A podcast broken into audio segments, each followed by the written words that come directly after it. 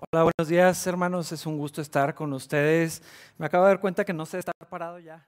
Eh, es, extraño para mí estar en este formato, pero es que nos estamos preparando para regresar a, las reuniones presenciales y tener los servicios aquí otra vez como congregación. Y bueno, por lo pronto este fin de semana vamos a continuar con nuestro estudio de la Carta de los Romanos. Y este fin de semana vamos a tener una sección que yo sé que para muchos precisamente lo que hace interesante estudiar un pasaje como este, porque es uno de los versículos más conocidos, más utilizados, más abusados también en la Biblia y de los favoritos probablemente para muchos cristianos, pero también para gente que no conocen a Dios o que no necesariamente saben mucho de la Biblia, pero que conocen esta, esta porción de la escritura. Ah, pero bueno, es, importante que lo podamos ver en contexto, que podamos eh, entender lo que Dios nos quiere decir en toda esta sección y no dejar atrás o, no ignorar todo el contexto que está antes de este pasaje y lo que vamos a estar estudiando también después. Yo estoy seguro que conocen este, eh, esta, esta parte del versículo. Todas las cosas ayudan para bien. Eh, un versículo que utilizamos muchísimo para animarnos, para alentarnos, para a veces como sacarnos así de, un estado emocional complicado y en el mejor de los casos conocemos esta parte. Y luego ah, todas las cosas ayudan para bien a los que aman a Dios. Es lo que continúa en esta sección del versículo. Y he conocido a mucha gente, he escuchado a muchas personas decir, bueno, es que yo amo a Dios, yo le voy a Dios. Eh, no, si yo amo a Dios, entonces, por lo tanto, todas las cosas van a ayudar para bien, todo va a obrar para bien. Eh, y, a veces lo decimos muy, ah, no sé cuál es la manera, como, sin considerar realmente lo que estamos diciendo, sin profundizar en, no, es que todo pasa por algo, eh, todo, ayuda para bien y, alguna cosa así. Pero bueno, ahorita vamos a entender un poco mejor qué es lo que quiere decir la Biblia cuando menciona esta porción que acabo de mencionar. De hecho, si nos vamos hacia atrás, estamos hablando de la vida en el Espíritu. Y todavía no vamos a llegar a esto, vamos a, avanzar una porción del capítulo 8 solamente, pero eh, estamos hablando de la vida en el Espíritu, de cómo no hay condenación para los que estamos en Cristo. Y ahora, antes de llegar a, ese versículo en particular, el apóstol Pablo nos va a hablar acerca de la gloria futura eh, que estamos esperando en la fe, que esto es parte de vivir ser justificados y estar eh, unidos a, Jesús y todas estas cosas que Pablo ya nos había eh, platicado en esta carta. Vamos a leer el versículo 18 y vamos a en esta sección hasta el versículo 30 únicamente. Versículo 18 dice así, sin embargo, lo que ahora sufrimos no es nada comparado con la gloria que Él nos revelará más adelante. ¿Cuál sufrimiento? De, o sea, de, qué está hablando aquí? Porque parece que, mete así de una manera muy abrupta otro tema. Pero al terminar la sección anterior, la primera parte del capítulo 8, Pablo nos decía que somos herederos de, la gloria de Dios juntamente con Cristo. Pero también en, en esa misma parte decía que si vamos a participar de su gloria, de la misma manera tenemos que participar de su sufrimiento. Esta es una de esas cosas medio incómodas que, no queremos eh, mencionar, no queremos decir, que nos va a espantar a la gente, eh, pero al estar en Cristo estamos unidos a Él en su muerte, tenemos la vida de Jesús definitivamente sí, eh, el Espíritu está en nosotros, está esta esperanza de la gloria futura, pero también debemos participar de su sufrimiento. ¿Cuál sufrimiento? Ah, ¿Qué es lo que está diciendo aquí?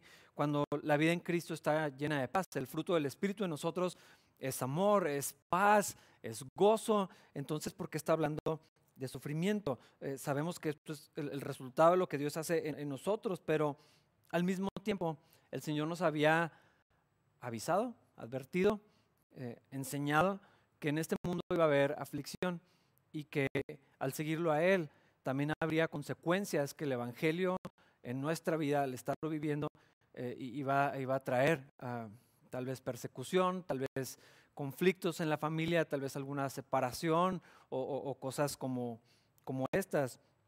Eh, Jesús fue muy claro y él dijo que seguirlo tendría un costo. Parte de esto tal vez es lo que está diciendo Pablo aquí del sufrimiento, pero también sabemos que eh, en este mundo caído el sufrimiento es parte de la vida. Eso no está necesariamente ligado a seguir a Jesucristo y no es, no es, no es el costo del discipulado. En el mundo hay dolor, en el mundo hay aflicción y Jesús lo había dicho claramente. Todas las personas vamos a atravesar circunstancias y situaciones difíciles, complejas, dolorosas.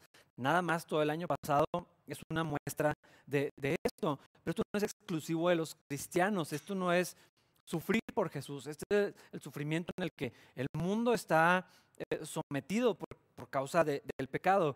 Pérdidas financieras, enfermedades, malas rachas, eh, situaciones eh, complejas en, la familia, los conflictos y todo esto, bueno, pues eso es parte de la vida y puede ser muy desalentador.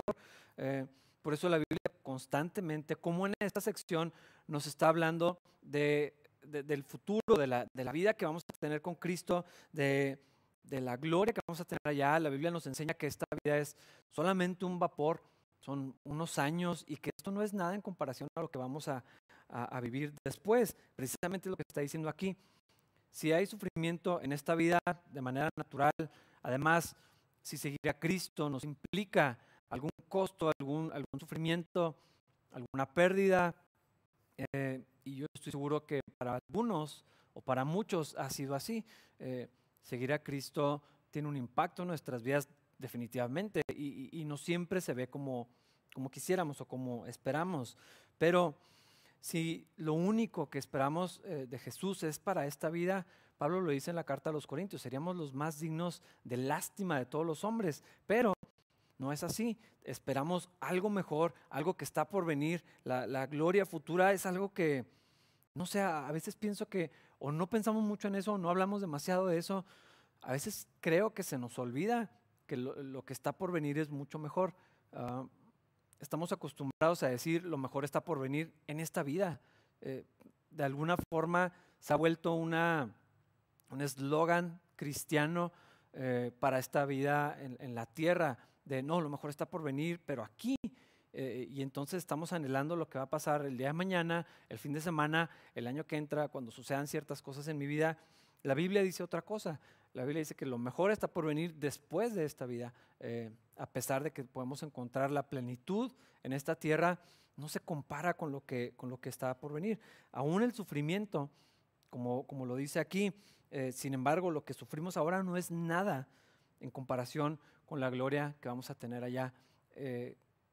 Probablemente debería de alentarnos este pasaje cuando, cuando recordamos, porque hermanos, tal vez algunos de ustedes están padeciendo alguna dificultad ahorita, tal vez por seguir a Cristo o, la presión de seguir a Jesús va a traer algún, alguna consecuencia. En nuestro país, al menos ahorita, las cosas no se ven como lo vemos en los Estados Unidos, donde eh, tantas cosas que están sucediendo eh, está obligando a, los cristianos a tomar una decisión, vivir para Cristo o no y, eso, eso va a tener sus consecuencias. Yo estoy seguro que tarde o temprano vamos a tener que enfrentar alguna cosa como esta también. Ahorita ah, nuestro ambiente eh, político, social, eh, creo que es muy generoso en este sentido. Eh, no es el mejor, pero, pero no nos está empujando, uh, no nos está obligando a sufrir por Jesús, al menos no todavía. Si así fuera, hermanos, no se compara en nada con lo que está por venir en la gloria futura. Eh, es lo que abre diciendo Pablo, pero bueno, vamos a continuar con el pasaje, versículos 19 al 21. Pues toda la creación espera con anhelo el día futuro en que Dios revelará quiénes son verdaderamente sus hijos. Contra su propia voluntad, toda la creación quedó sujeta a la maldición de Dios. Sin embargo, con gran esperanza, la creación espera el día en que será liberada de la muerte y la descomposición y se unirá a la gloria de los hijos de Dios. Esta verdad que está diciendo el apóstol aquí es importantísima eh, porque conecta todas las cosas que están sucediendo en la Biblia, desde el Génesis hasta Apocalipsis. La Biblia nos enseña que va a haber una restauración de todas las cosas. No solamente vamos a ir al cielo, ah, esta es una idea que, que tenemos, como que nos vamos de aquí, vamos a estar en un lugar de muchas nubes o, alguna cosa así que eh, no entendemos bien. La Biblia dice que va a haber una restauración de toda la creación, de todas las cosas. Y esto nos lleva, como lo mencioné, a, Génesis. El cielo y la, tierra, eh, en, lo que vemos en los primeros versículos de Génesis, en el Edén, estaban, estaban unidos, entendiendo el cielo como el reino de Dios, eh, eh, todo, todo lo, que, lo que es el mundo espiritual, todo lo, del reino de los cielos, y la tierra hablando de la creación o el mundo material. Eh, y, en el jardín del Edén estaban, había esta unidad de estos dos reinos o mundos, por, así decirlo. Ah, se traslapaban en, uno solo. en el jardín del Edén es el, lugar donde Dios tenía comunión con la creación, habitaba con, con el hombre, que Él formó y había esta, esta armonía perfecta hasta que entró el pecado y, entonces la creación fue contaminada, eh, por lo tanto fue separada de, esta unidad que había con, Dios y cayó bajo la maldición del pecado. Me llama la atención que estos versículos que leímos habla de descomposición. Ah, eso es lo que está sucediendo con el mundo. Ah, es, caótico, es, ah, se va degradando de muchos, de muchos sentidos, eh, en muchos sentidos, perdón, y, vamos viendo cómo, cómo, el mundo va progresando, pero aunque la ciencia avanza, la tecnología y todo esto, pero el mundo realmente está decayendo y, yo creo que es obvio ver, ver esto. Esto sucedió porque el hombre quiso, quiso tener su propio dominio, aparte de, estar sometido al Señor. Y esta separación solamente se podía resolver, pues ya lo, ya lo vimos, ¿no? Por, sacrificios que eran temporales y, entonces se abría un espacio para estar en comunión con Dios otra vez, lo que nos llevaba eh, como, como una sombra, como una imagen, hasta el sacrificio de, Jesús. Esto, esto, es importante porque todas esas cosas que, que vemos suceder después de la caída, los, los sacrificios, el tabernáculo, el templo, todo esto nos estaba anunciando lo que Dios tenía planeado en Cristo Jesús, porque Jesús es, es, el templo, Él es el punto de encuentro otra vez del reino de los cielos eh, y, de las cosas de, la tierra, de lo divino de, Dios ah, y, la humanidad. Todo esto se encuentra otra vez en Cristo Jesús. Dios y la humanidad nos encontramos ahí. Eh, por eso Cristo 100% Dios, 100% hombre, representando a la humanidad, pero también a, a Dios. Eh, y, todo tiene su encuentro otra vez en Cristo Jesús para la, futura restauración de todas las cosas. Y, vemos como en los evangelios algo que mencionaba Jesucristo es el reino de los cielos se ha acercado en Él, en su persona. Otra vez eh, el reino de los cielos y el de la tierra se empiezan a, encontrar y empieza a ver este, eh, esta armonía y esta unidad, esta restauración y entonces se traslapan en, Cristo, se encuentran allí en la persona de Jesús. Él es, él es nuestro punto de encuentro, Él es el camino, es lo que, lo que Él mismo dijo. Pero esto es lo que está hablando, es donde, donde puede haber esa unidad nuevamente con Dios como existía en el principio. Él es el, punto de reconciliación, la persona que reconcilia, eh, el medio para que esta reconciliación pueda suceder. Y entonces todas las cosas empiezan a reunirse otra vez como Dios lo quería. En Cristo somos reconciliados nosotros con Dios, somos llamados al ministerio de la reconciliación de, las personas y, con, Dios. Y entonces, por eso existe otra vez esta, esta idea del reino de los cielos, lo que Jesús dijo. Eh, el reino de los cielos se ha acercado. Hágase tu voluntad aquí en la tierra como en el cielo empieza a, suceder esta reconciliación en Cristo Jesús. Y luego encontramos en las cartas en el Nuevo Testamento que somos ciudadanos del reino, eh, que estamos en este mundo, pero no somos de este mundo, que pertenecemos a, otro reino, que nuestra patria no está aquí, ya no es México, sino está en el reino de los cielos. E, es, esto de lo, que, de lo que está hablando. Todas las cosas empiezan a, volver a acercarse a volver a, reunirse, encontramos estas ideas de que somos embajadores, que somos representantes de Cristo y de su reino aquí en la tierra. Eh, y entonces todo esto empieza a suceder. Y lo que está diciendo Pablo es que la creación está esperando el día en que todo eso se ha restaurado por completo. Voy a leer lo que dicen Colosenses, capítulo 1, versículos 19 y 20. Dice, pues a Dios en toda su plenitud le agradó vivir en Cristo y por medio de él Dios reconcilió consigo todas las cosas. Hizo la paz con todo lo que existe en el cielo y en la tierra por medio de la sangre de Cristo en la cruz. Como lo mencioné, eh, otra vez el reino de los cielos y la tierra empiezan a, unirse nuevamente en Cristo Jesús. Por eso eh, su función es mucho más importante que solamente habernos librado del pecado, como si eso fuera ah, o nos pudiera parecer algo pequeño.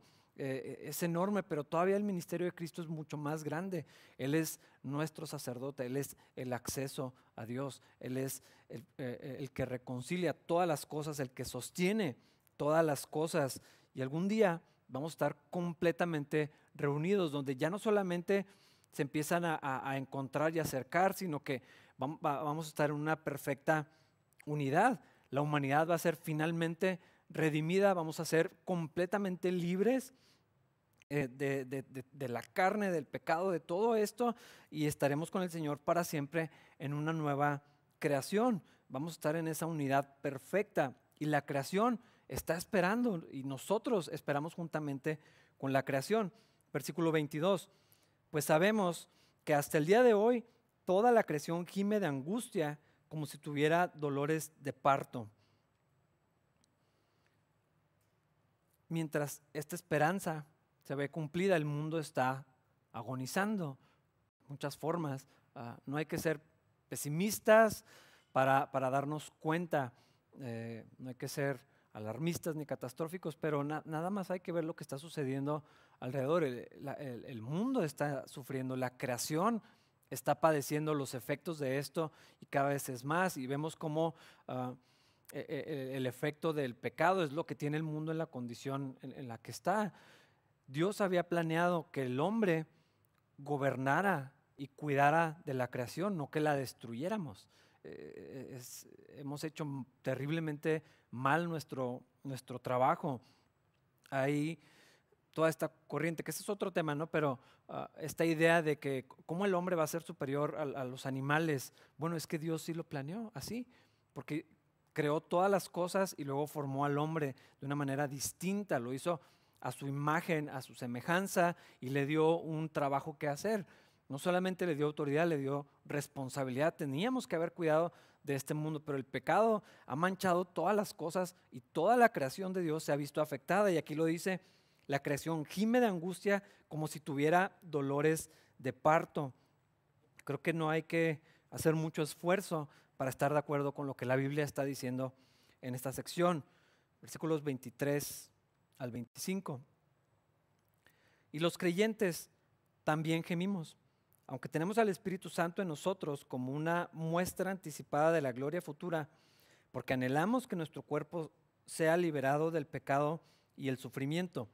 Nosotros también deseamos con una esperanza ferviente que llegue el día en que Dios nos dé todos nuestros derechos como hijos adoptivos, incluido el nuevo cuerpo que nos prometió. Recibimos esa esperanza cuando fuimos salvos. Si uno ya tiene algo, no necesita esperarlo. Pero si deseamos algo que todavía no tenemos, debemos esperar con paciencia y confianza. Está claro también que la creación, así como está sufriendo nosotros, juntamente con ella, lo hacemos. Y luego dice aquí esta palabra, eh, los creyentes también gemimos, clamamos, eh, como esa, esa cosa que brota desde adentro cuando estás en angustia, cuando, cuando quieres algo, cuando, cuando sufres y entonces brota desde adentro un clamor, no, no, es, no es únicamente una queja, es algo más, más profundo que se supone que sucede en la vida de los creyentes. Eh, y otra vez, no el sufrimiento que todo el mundo padece, eh, sino hay, hay un sufrimiento, hay un padecimiento en particular de los cristianos, eh, que solamente puede venir por seguir a Cristo y al estar en Cristo. Eh, y lo que dice aquí que debería de ser o que sucede en la vida del creyente, del creyente verdadero, el que está en Cristo, el que está unido a Jesús, el que tiene al Espíritu Santo dentro de él, es que hay un clamor que los cristianos sufrimos de ver las consecuencias del pecado en el mundo, pero en particular en nuestra propia vida. A un cristiano le duele ofender al Señor. A, alguien que ama a Cristo le duele fallarle. alguien que quiere ser como, como, como, Jesús y quiere estar en comunión con Dios y, quiere estar cerca de Dios y quiere ser transformado a la imagen de Jesús y, quiere seguirlo. Eh, cuando hacemos estas cosas que decía Pablo, ¿no? Lo que quiero hacer, no lo hago, lo que no quiero hacer, porque sé que está mal, termino haciendo eso. Es algo que, nos duele en lo más profundo de nuestro ser y anhelamos algún día ya ser libres de esto, ah, de, de, esa inclinación que brota desde mi carne, desde el fondo de mi corazón, de hacer lo opuesto de lo que Dios quiere. Dios tiene este plan, Dios tiene esta imagen, Dios tiene el carácter de Cristo como modelo, eh, como, como estándar, la, medida del varón perfecto, eh, la regla contra la que me comparo y puedo ver dónde está mi vida. Eh, y, mi carne lo que hace en lugar de buscar eso, hace lo, opuesto. Bueno, si yo amo al Señor, esto es algo que, me duele, es algo que no quiero hacer y anhelo el día en que voy a ser libre completamente de, esto. los, los que queremos estar con Jesús, los que queremos ser como Él. Y yo voy a ser honesto, yo no sé exactamente cómo se va a ver la vida eh, en la eternidad. Tengo muchas dudas, hay, cosas que no, entiendo claramente eh, y la Biblia no nos hace una descripción plena de, cómo se va a ver la vida por la eternidad cuando, cuando estemos finalmente con el Señor. Eh, pero hay algunas cosas que sí sabemos y que podemos entender. La primera es que definitivamente va a ser mejor que esto. Uno de los temores a la muerte viene porque queremos disfrutar de lo que está aquí y porque no creemos realmente que lo que vamos a, vivir y vamos a tener con el Señor es mejor que, esto. Amamos mucho las cosas de la tierra, amamos mucho nuestra vida eh, y, y no está mal disfrutar de lo que Dios nos ha dado, pero la Biblia dice que va a ser mucho mejor. El mismo apóstol Pablo dice, yo quisiera estar allá, ya va a ser mucho mejor, pero bueno, tengo trabajo que hacer. Por, por causa de ustedes estoy aquí y voy a terminar mi, trabajo. Eh, pero allá va a ser completamente distinto. Vamos a tener un nuevo cuerpo. Eh, no sé si, a veces piensas en eso, allá no va a haber lágrimas, allá no va a haber dolor, no va a haber sufrimiento, que es de lo que está hablando aquí. Ah, Allá no va a haber rodillas que duelen, eh, allá no va a haber cuerpos que en lugar de mejorar se, degradan también. Ah, acabo de hacerme un examen de la vista y tengo que cambiar la graduación de mis lentes porque uno de mis ojos está en una peor situación que el año pasado. Ah, allá no va a haber nada de eso. Allá voy a tener otro cuerpo y, anhelamos estar allá, aunque no entendamos exactamente cómo se va a ver eso. Ah, allá no, no va a haber el sufrimiento que trae el pecado, ni las consecuencias que trae el pecado. Ah, allá vamos a estar plenos, vamos a estar en una comunión perfecta, en una unidad completa, en una, eh, en una relación como la que tenía, tenían Adán y Eva antes de, la caída. Ah, creo que no sabemos a, a, qué nivel, nomás podemos imaginarlos, cómo era tener esa comunión sin interrupciones en la presencia de Dios, en una creación que tampoco estaba afectada ni bajo el dominio del pecado. Eh, y los cristianos anhelamos eso, o deberíamos anhelar eso, porque sí creo que a veces no quisiéramos estar allá. Queremos una mejor vida aquí, queremos más cosas aquí, queremos aferrarnos a, lo que vemos como seguro o a lo que entendemos, pero la Biblia dice que anhelamos esto, que va a ser glorioso. Ah, casi no usamos esa palabra porque creo que es algo muy, muy grande, muy sublime, pero vamos a estar en la gloria y es una promesa para los hijos de Dios eh, ser partícipes o copartícipes de la gloria de Cristo. Eh, va, a ser algo increíble, va a ser algo asombroso. Mientras eso sucede, mientras Dios cumple su promesa de liberarnos de este cuerpo y darnos otro, eh, hay que ser pacientes, esperamos con confianza, animados porque sabemos que Dios va a cumplir su promesa. Y hermanos, pensar en estas cosas acerca del futuro, aunque es algo que tal vez no hacemos mucho, porque pensamos nada más en los términos materiales y yo creo que, que, Dios sabe que así somos y por eso insiste continuamente, pongan sus ojos en las cosas eternas, pongan sus ojos en la meta, recuerden las cosas que van a suceder, su, nacionalidad no está en este mundo, está en el reino de los cielos, ustedes pertenecen allá, ya no pertenecen a este mundo. Eh, eh, estas cosas es para recordarnos que esta vida es temporal, que esta vida eh, la vivimos para Cristo, todo lo hacemos para la gloria de Dios, pero cuando vienen las dificultades, cuando viene el sufrimiento, tenemos que recordar, bueno, esto es temporal, viene, viene lo mejor. Y cuando las cosas marchan bien aquí, recordar también, esto nada más es temporal, esto es pasajero. Y por más buena que esté mi vida, por más eh, padrísimo que se vean todas las cosas y esté, y esté todo funcionando de la manera correcta, no es ni una sombra de, lo mejor que vamos a estar en la presencia de Cristo, pero hay que ser pacientes y alentarnos con estas cosas. Eh, vamos a estar con el Señor, vamos a estar en la gloria del Señor. Versículos 26 y 27. Además, además de esta esperanza, además de lo que sabemos, el Espíritu Santo nos ayuda en nuestra debilidad. Por ejemplo, nosotros no sabemos qué quiere Dios que le pidamos en oración, pero el Espíritu Santo ora por nosotros con gemidos que no pueden expresarse con palabras. Y el Padre, quien conoce cada corazón, sabe lo que el Espíritu dice, porque el Espíritu intercede por nosotros, los creyentes, en armonía con la voluntad de Dios. Este es un, misterio, pero también es, es una verdad en la que podemos descansar. Ah, en, este cuerpo, en esta vida, en esta lucha entre vivir para Dios, vivir por el Espíritu y, la carne que viene otra vez y todo el sufrimiento que eso trae y, los problemas que eso trae, tenemos la esperanza de lo que va a pasar en el futuro. Pero no solamente el Espíritu Santo nos, nos alienta diciendo, bueno, en algún momento va a estar todo mejor, sino que en nuestra condición de esta tierra, eh, de, esto que es temporal. El Espíritu Santo está en nosotros, está trabajando en nosotros, nos alienta, eh, nos ayuda en nuestra debilidad. Eso es algo que eh, necesitamos recordar y aprender y confiar como cristianos. Esto es lo que dice la Biblia que es verdadero. El Espíritu me ayuda en mi debilidad.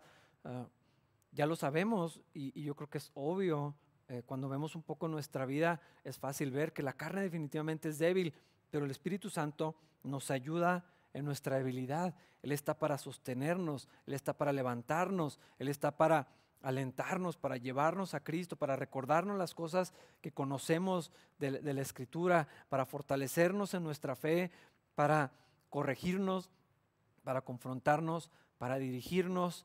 Ah, a veces se nos olvida que que al estar unidos a Cristo, que al estar en, Jesús, el Espíritu Santo eh, no, es, no es una fuerza inmaterial, no es una, una aura que, que, anda por ahí, e, es, es Dios mismo, es, es, Dios habitando en mí, que, que, me anima, que me habla y puedo tener una relación con Él, puedo escuchar lo que me está diciendo, eh, puedo ser alentado por Él, porque el Espíritu Santo me ayuda en mi debilidad. Es decir, no estoy solo para caminar esta vida. Dios, eh, y ya lo habíamos platicado, no nos da una lista de reglas y nos las avienta y bueno, pues buena suerte con, cumplir con, con estos eh, estándares tan altos.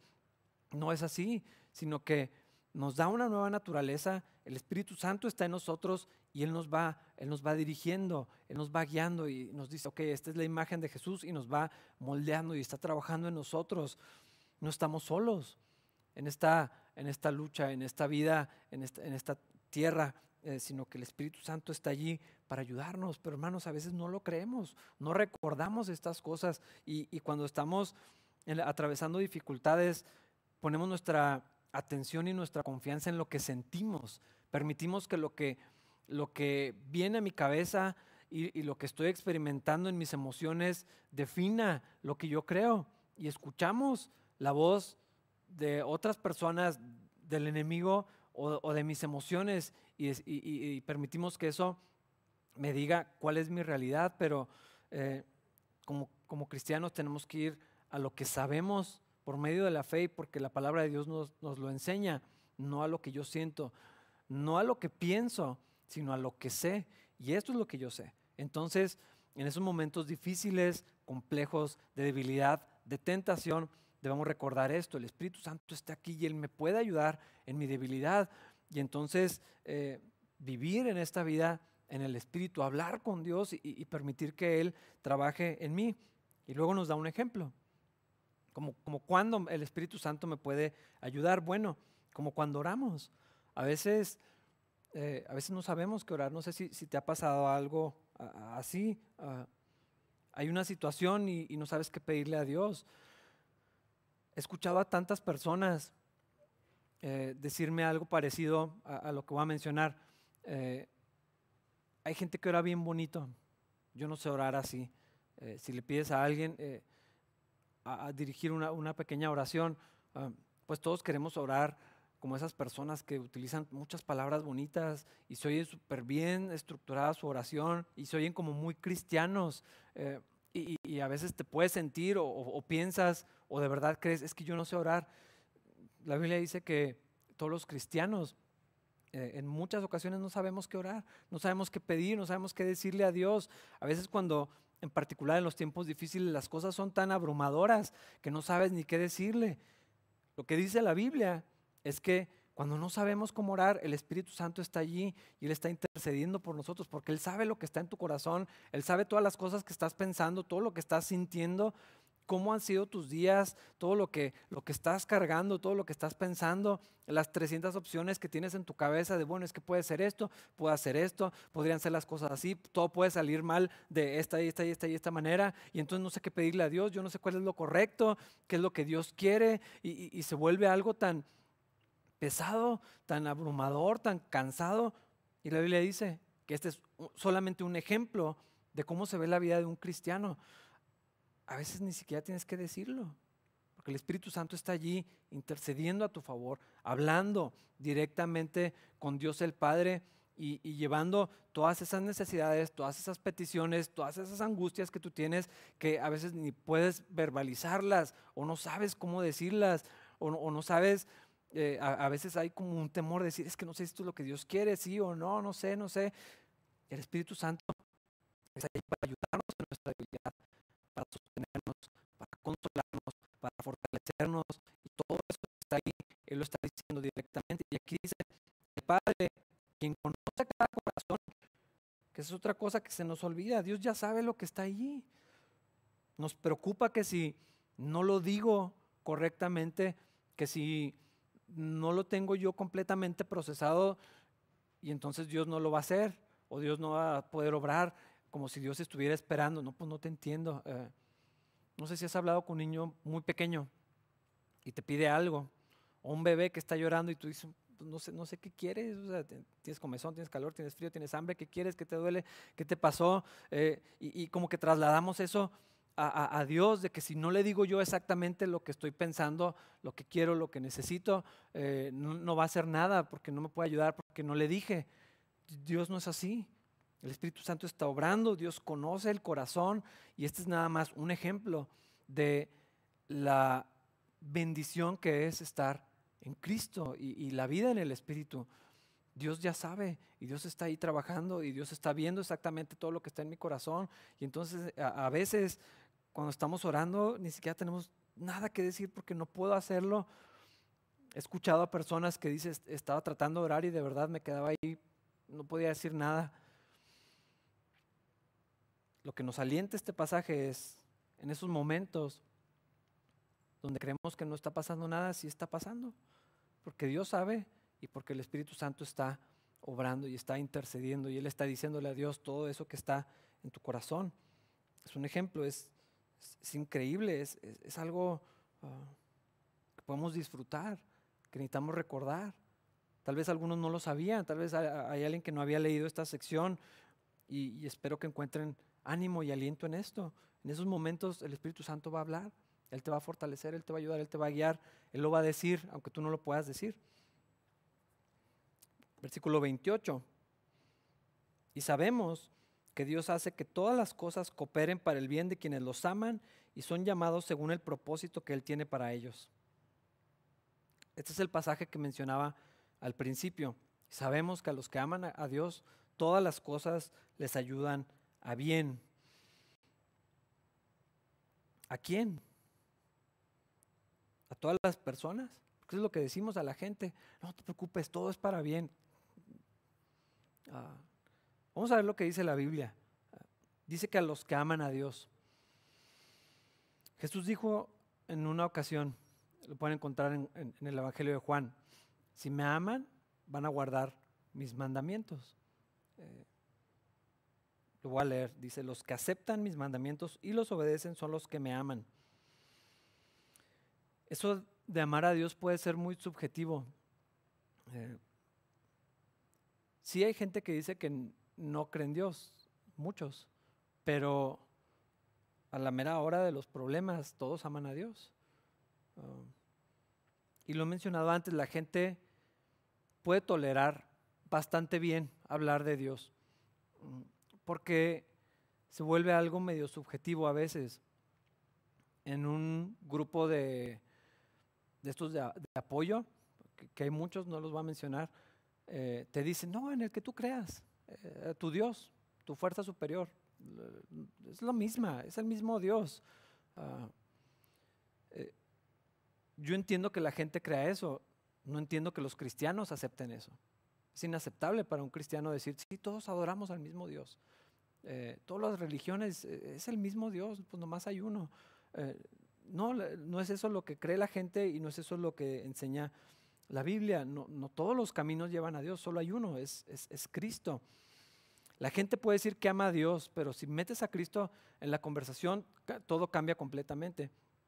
A veces muchos cristianos ni siquiera pueden verbalizarlo así y decir yo amo al Señor, yo amo a Cristo. Pueden decir, hablan de Dios, eh, porque eso es, es como, como un poco impersonal, eh, como más fácil de decir, pero decir yo amo a Cristo, yo sigo a Cristo, yo me quiero parecer a Cristo es algo completamente diferente.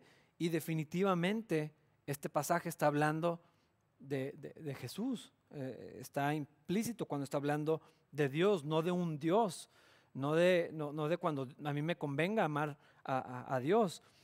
Y este pasaje nos da la certeza de que a los que aman a Dios, pero que están en Cristo, son los que pueden tener la confianza de que todas las cosas van a obrar para su bien. La Biblia es, la Biblia es clara y es específica porque dice, toda ayuda para bien a los que son llamados conforme a su propósito. Yo no sé por qué hemos tomado este versículo y lo hemos desconectado de eso del llamado y el propósito. Y nos quedamos nada más con la parte que suena bonita, eh, que es bíblica, pero pero la estamos aislando de todo el contexto y decimos, no, todo, todo obra para bien a los que aman a Dios. Sí, a los que son llamados conforme a su propósito. Esto quiere decir a los que están en Cristo. Y esa cláusula o esa aclaración le quita la universalidad a ese versículo. No es algo que le podemos decir a todas las personas. No es algo que podemos utilizar como muletilla. Eh, y definitivamente tenemos que entender lo que la Biblia está diciendo sobre esto. Ah, es una convicción para los creyentes. Esto está eh, dirigido a los que estamos en Jesús, a los que hemos puesto nuestra fe en Él, a los que estamos en, la vida del Espíritu. O sea, por eso lo tenemos que conectar con todo lo que ya leímos anteriormente, a los que son llamados, a los que han venido a Jesús por medio de la fe y el arrepentimiento. Esos que Dios ha llamado tienen un propósito. Versículo 29, pues Dios conoció a los suyos de antemano y los eligió para que llegaran a ser como su hijo, a fin de que su hijo fuera el hijo mayor entre muchos hermanos. Esta es la otra parte que necesitamos entender de este pasaje, porque aquí vamos a encontrar la verdad y la verdad nos va a traer libertad y entonces vamos a poder eh, encontrar también el consuelo, el ánimo, la fortaleza que necesitamos en un pasaje como este. ¿Cuál es el propósito de, de ser llamado por Dios al estar en Cristo. Y entonces tenemos, podemos conectar todo el pasaje. Todo obra para bien a los que aman a Dios, a los que son llamados conforme a su propósito. Y el propósito que nos está explicando aquí es parecernos a Jesús. Ese es lo que está en el fondo de una verdad tan asombrosa como que todas las cosas obran para bien, para que yo me parezca a Jesús. Ese es el bien del que está hablando. Ah, todas las, lo podríamos decir así, todas las cosas ayudan, todas las cosas obran para bien, para el propósito de parecernos a Jesús. No quiere decir, lo que no quiere decir este pasaje es, todo va a obrar para bien, eh, no quiere decir todo va a estar mejor. No es lo que está diciendo. A veces sí lo pensamos, es que sí lo he escuchado de muchas versiones. No sé, ah, hace unos años estuvimos en un accidente mi familia y yo, perdimos nuestro auto porque quedó destrozado y si yo aplicara este versículo de la manera que se enseña comúnmente, que se cree más bien, es, no, es que todo para bien, va a tener un carro mejor. Dios quería darme un auto mejor. Eh, no es lo que está diciendo este pasaje. No aplica de esta manera. Eh, no aplica en vas a tener un empleo mejor, perdiste el tuyo. Eh, todo para bien. O sea, que Dios te va a dar un mejor trabajo, o un mejor esposo, o una mejor situación, o una mejor familia, o, o una mejor vida. No es lo que está diciendo. lo, que, lo que sí está diciendo es que todo lo que vivimos, incluyendo el sufrimiento, las dificultades, los problemas, la pandemia, una crisis, eh, todo eso, tanto como las bendiciones y la gracia de Dios diaria en mi vida, todo eso va a ser utilizado por Dios para moldearme y que yo me pueda parecer más a su Hijo Jesús. Esa es la idea de ser cristiano. Es, ese es el concepto de ser cristiano, ser un discípulo de Cristo, es parecerme a Él. Y entonces lo que está alentándonos Pablo con este pasaje es que lo que sea que atravesemos en la vida, Dios lo va a utilizar, Dios lo va a ajustar, Dios lo va a acomodar para trabajar en mi carácter, para que yo me pueda parecer más a Jesús. Esto puede incluir o no que las cosas salgan mejor en términos terrenales. A veces, a veces sí, eh, Dios en su gracia, y lo podemos ver en el libro de Job, por ejemplo. Job perdió todo y al final tuvo mucho más. Y, yo he escuchado cómo esta, este libro se utiliza para enseñar eso. No, cuando Dios te quita todo es porque te va a dar tres veces más. No, no es cierto. La Biblia no enseña eso, aunque Dios a veces lo haga. Lo que sí dice es que si estás en Cristo, puedes tener la seguridad que aún si perdieras todo lo que tienes en esta vida, Dios va a utilizar eso para transformar tu corazón y que tú te parezcas más a Jesucristo. Y si eso no te consuela, hay que revisar qué es lo más importante para ti entonces. Eh, si eso no nos anima, entonces probablemente no amo tanto a Cristo como pienso. Entonces tal vez no me interesa tanto ser un cristiano. Eh, miles de personas se han desilusionado del cristianismo y por lo tanto de Dios eh, porque las cosas no mejoraron porque alguien les ofreció que si venían a la iglesia, Dios les iba a regresar su matrimonio, o Dios les iba a traer a sus hijos de vuelta, o iban a, encontrar una mejor situación financiera de la, que estaban. Ah, Dios, Dios, no promete, Dios no promete eso. Este versículo no dice eso. Dice que todas las cosas cooperan para mi bien, para que yo me parezca a Jesús todo lo que vivimos el año pasado, todo lo que sufrimos, todo lo que perdimos, todo lo que ya no vamos a recuperar, todo lo que nos ha eh, traído, coopera para que parezcamos, nos parezcamos más a Jesús.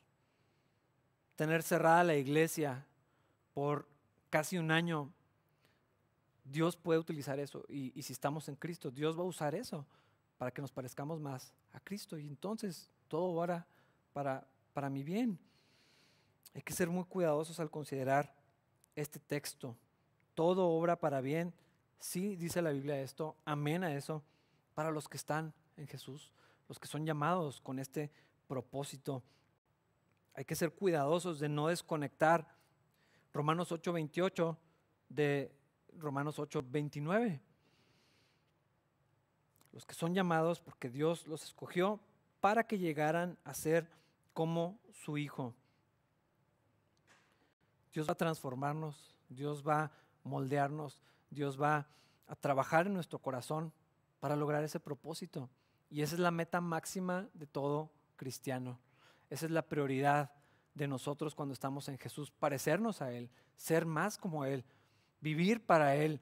Y después de allí todas las otras prioridades se acomodan en el lugar correcto. Y aunque las cosas no salgan como yo quisiera y no recuperes eso que perdiste, no vuelvas a tener eso que querías, Dios no te da lo que tanto anhelas, si eso no llegara a pasar, la promesa es que va a ser para tu bien, va a ser para la gloria de Dios, va a ser para que cada vez más tu carácter, eh, eh, en tu persona, Cristo sea más y nosotros seamos menos, eh, así como lo decía Juan el Bautista es necesario que Él crezca y es necesario que yo, yo disminuya.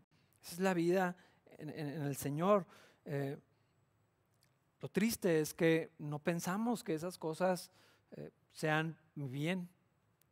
Si hemos llegado a creer que, que todo sea bueno o que todo obre para mi bien es tener más, pero no necesariamente. De acuerdo a la Biblia, el sufrimiento tiene propósito.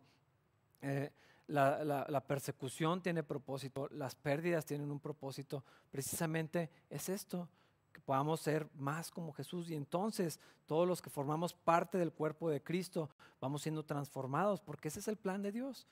Que la obra que Él comenzó cuando fuimos llamados y cuando venimos a, Jesús, eh, esa obra que Él empezó a moldearnos, la va a terminar hasta que lleguemos a, la estatura del varón perfecto, hasta que finalmente seamos como, como Cristo. Ah, es el fruto que va a producir estar en la vid, es la obra del alfarero, irnos moldeando, irnos transformando. Y hermanos, esto sí debería ser algo alentador. Ah, Tal vez para algunos sea un poquito como una desilusión de decir, hijo, entonces no va a pasar lo que yo quería. Pues no lo sé. Tal vez Dios lo haga en su gracia, porque también no podemos desligar esto del, carácter de Dios. Eh, es un Padre bueno, es un Padre generoso, es un Padre amoroso que va a cuidar eh, de nuestras necesidades, que se va a asegurar que, estemos a salvo. Pero ¿cómo se va a ver eso en la vida de cada quien? Va a ser, no sé, lo que Dios determine hacer. Pero en esta verdad sí podemos encontrar consuelo, porque podemos decir, ok, mi vida tiene propósito, todo lo que me sucede, Dios verdaderamente está trabajando detrás, Dios está cumpliendo lo que quiere y sus planes son más altos, pero también son mejores que los míos. Yo tengo todas las ideas de cómo Dios me podría bendecir en esta tierra, eh, se me ocurren muchísimas y a veces las pongo delante de Dios, pero Él sabe que es mejor. Yo pienso que yo sé lo que necesito, Dios sabe lo que yo necesito. Somos, somos como niños pequeños. A veces pedimos sin saber y, Santiago nos, lo enseña, pues es que a veces pides y no recibes lo que, lo que quieres porque estás pidiendo mal.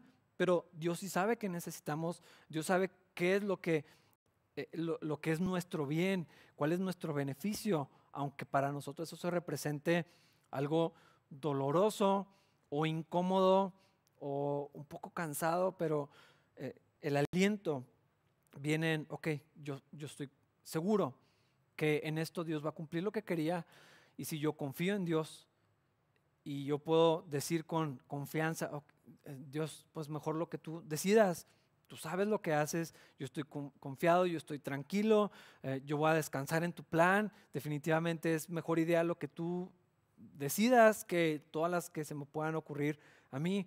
Y en esto ah, hay, mucha seguridad para los cristianos. Es soltar lo que, lo, que queremos, a las cosas que nos aferramos, las cosas que nos gustarían y, descansar y lanzarnos en un sentido al vacío de decir, bueno Dios, pues mejor dejo mi vida en tus manos, estamos más seguros, eso, eso te, lo, te lo prometo, te lo... Ah, no sé cómo enfatizarlo más, si estamos más seguros en las manos de Dios que en las nuestras, si es mucho mejor vida la que Dios decida que la que yo le pueda proponer a Dios.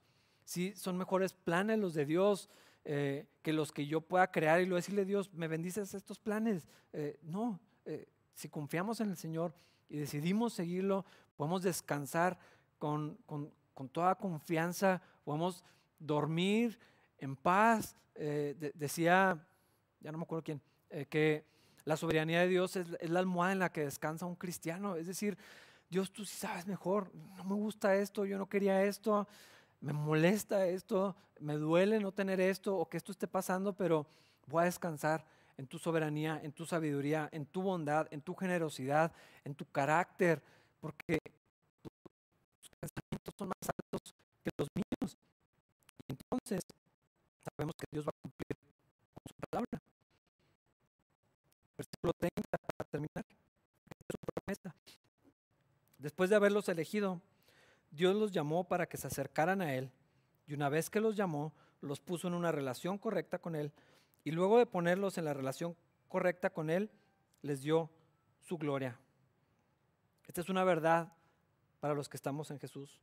La gloria futura, la ayuda en nuestra necesidad, que todo obre para bien para que yo me pueda parecer más al que llamo mi maestro y llamo mi Señor y al que digo que, quiero seguir.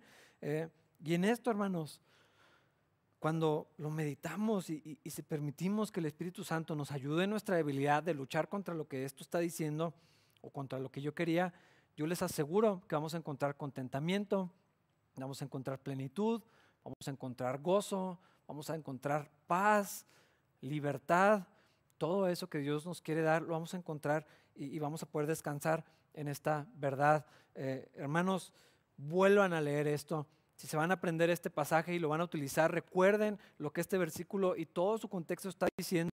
Es mucho mejor todavía lo que está diciendo la palabra que lo que creíamos anteriormente. Es más glorioso, más profundo, más intenso, más perfecto que lo que queríamos que dijera este pasaje. Nos vamos a parecer a Jesús, todo va a obrar para bien. Si amamos al Señor, si estamos en Cristo, vamos a parecer más a Él. ¿Y qué otra cosa puede ser mejor para un cristiano? Así que los dejo con esta verdad para que mediten en ella toda la semana. Nos vemos en la siguiente transmisión del servicio. Estén pendientes en nuestras redes sociales y, y, en lo que vamos a estar comunicando para anunciarles cuándo vamos a poder reunirnos todos aquí. Tengo muchísimas ganas de verlos y Dios nos permita estar juntos pronto.